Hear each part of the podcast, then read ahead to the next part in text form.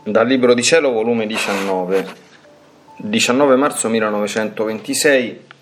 Come la Santissima Volontà eclissa tutto, anche la stessa creazione e redenzione, ed essendo vita di tutto, porterà frutti maggiori. Scrivo solo per obbedire e per compiere la sola volontà di Dio. Onde stavo pensando tra me, il mio sempre amabile Gesù mi dice tante volte che io devo essere copia della mia mamma celeste, quindi abbracciare tutto, supplire per tutti, per poter impetrare il sospirato Fiat, come la sovrana regina impetrò il sospirato Redentore. Ma come lo posso fare? Lei era santa, concepita senza la macchia d'origine. Io invece sono una delle più piccole e povere creature, concepita come tutti i figli di Adamo col peccato originale, piena di miserie e debolezze. Come potrò io dunque seguire i voli della sovrana Signora nel volere divino, per impetrare il tanto sospirato Fiat sulla terra che vuole che regni il mio dolce Gesù? Ora, mentre ciò pensavo, il mio dolce Gesù è uscito da dentro il mio interno e, stringendomi forte nelle sue braccia, mi ha detto: figlia mia, la mia mamma fu concepita senza macchia originale per poter impetrare il sospirato Redentore, perché era giusto, decoroso, che chi doveva essermi madre, neppure il germe della colpa avesse avuto mai esistenza in lei, e doveva essere la più nobile, la più santa di tutte le creature, ma di una nobiltà divina e di una santità tutta simile al suo creatore, per poter trovare in lei tanta grazia e capacità da poter concepire il Santo dei Santi, il Verbo Eterno.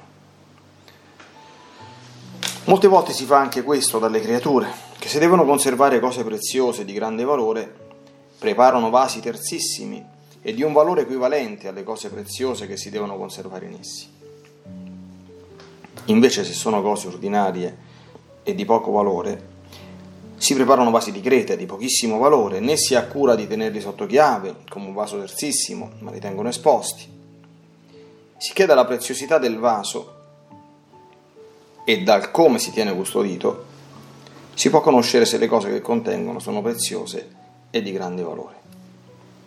Ora, dovendo io ricevere il suo sangue per essere concepito nel suo seno, era giusto che tanto l'anima quanto il suo corpo fosse terzissimo ed arricchita di tutte le grazie, privilegi e prerogative possibili ed immaginabili che Dio può dare e la creatura ricevere.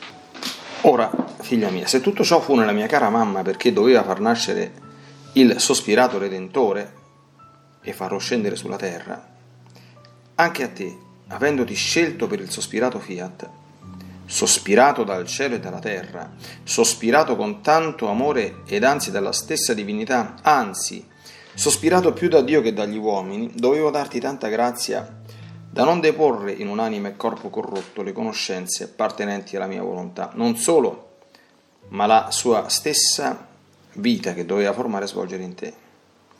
Quindi, facendo uso del suo potere, se non ti esentò dalla macchia d'origine, con la sua potenza depresse e si tenne ferma sul fomite, affinché non producesse i suoi corrotti effetti. Sicché intera macchia d'origine la mia volontà la tiene schiacciata e senza vita. Ciò era giusto e ci voleva alla nobiltà, al decoro e alla santità della suprema volontà.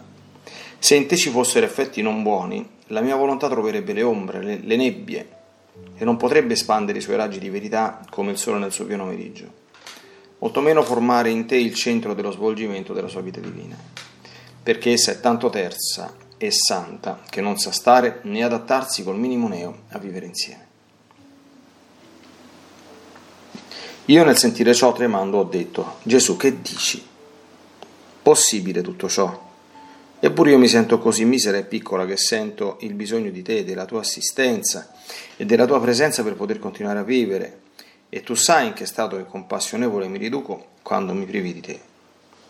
Gesù, interrompendo il mio dire, ha soggiunto: figlia mia, non ti meravigliare, ciò lo richiede la santità del mio volere, e siccome si tratta della cosa più grande che esiste in cielo e in terra, si tratta che se nella redenzione venni a salvare l'uomo, ora si tratta di mettere in salvo la mia volontà nelle creature, e quindi far conoscere lo scopo della creazione, della redenzione, i beni che vuol dare il mio volere, la vita che vuol formare in ciascuna creatura i diritti che ad esso convengono.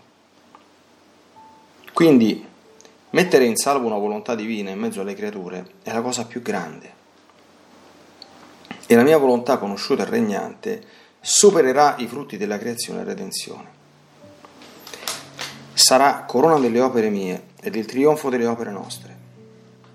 E se la mia volontà non viene conosciuta, amata e compiuta, né la creazione né la redenzione avrà il suo pieno scopo né il suo frutto completo.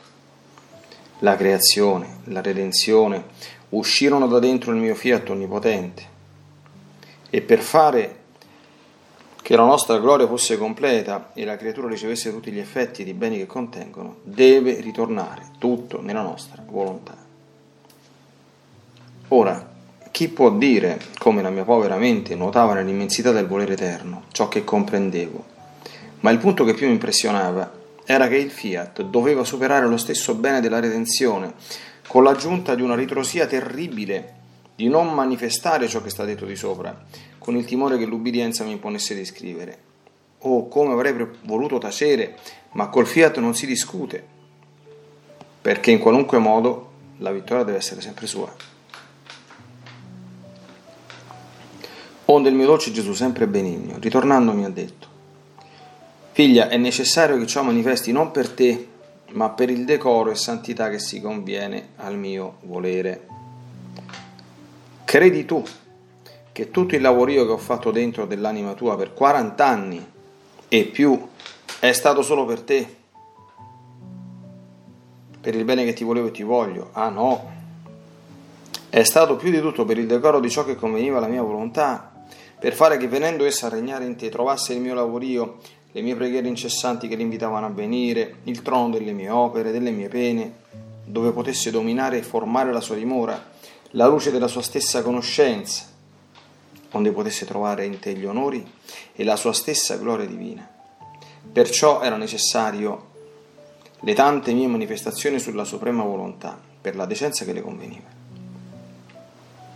Ora tu devi sapere che la mia volontà è più grande e più interminabile della stessa redenzione, e ciò che è più grande porta sempre frutti e beni maggiori.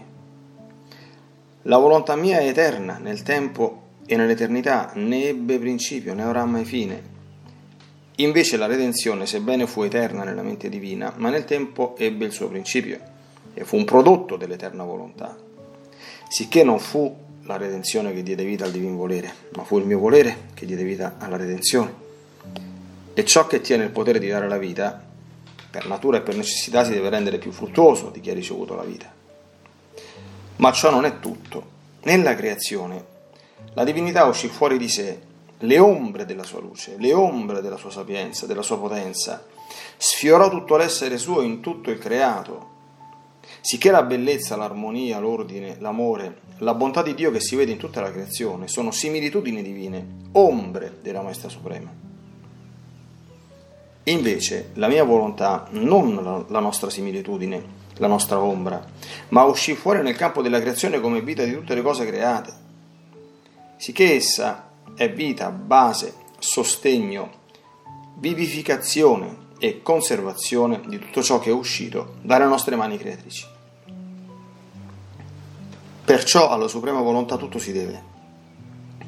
La mia stessa redenzione ad essa piegò le ginocchia per implorare che si costituisse vita di ogni mio atto, del mio palpito, del mio patire e fin del mio respiro, affinché potesse far scorrere nelle creature gli aiuti vitali per salvarli. La mia redenzione si può chiamare l'albero, di cui la radice è la divina volontà, e siccome ha prodotto il tronco, i rami, le foglie, i fiori di tutti i beni che ci sono nella Chiesa, quindi deve produrre il frutto di vita che contiene la radice di quest'albero. E poi la creazione uscì da noi al solo scopo che la nostra volontà fosse conosciuta, amata più che la stessa vita, e perciò si costituì vita di tutto affinché fosse compiuta. Tutte le altre cose da noi create e anche la stessa redenzione furono date come aiuti per facilitare il nostro scopo. Quindi, se non otteniamo il nostro primo scopo, come possiamo ottenere la nostra gloria completa e la creatura ricevere il bene da noi stabilito? Oltre di ciò, la creazione, la redenzione ed il Fiat voluntas tua cominciato così in terra simboleggiano la Trinità sacrosanta, che come le divine persone sono inseparabili tra loro, così queste sono inseparabili tra loro, una dalla mano all'altra, una aiuta l'altra. Il trionfo, la gloria è di tutte e tre. E siccome la nostra volontà ha tenuto il posto primario in tutte le opere nostre, perciò la creazione, la redenzione restano eclissate e come sperdute nell'immensità ed interminabilità della suprema volontà. Essa tutto involge e tiene le stesse cose fatte da noi, come sul trono dove regna e domina. Dunque, se essa è tutto, quale meraviglia la tua, che porterà frutti maggiori delle altre opere nostre? E l'uomo riceverà quella vita che tiene e non conosce. La tiene come compressa, affogata, affievolita, ed essa geme, sospira, perché vuole svolgere la sua vita e non le viene concesso. Perciò sii attenta, perché la conoscenza della mia volontà scuoterà l'uomo e sarà come cemento al tarlo che produsse il peccato originale all'albero delle umane generazioni. Onde, rafforzata la radice, potrà la creatura far vivere in sé quella vita che con tanta ingratitudine respinse.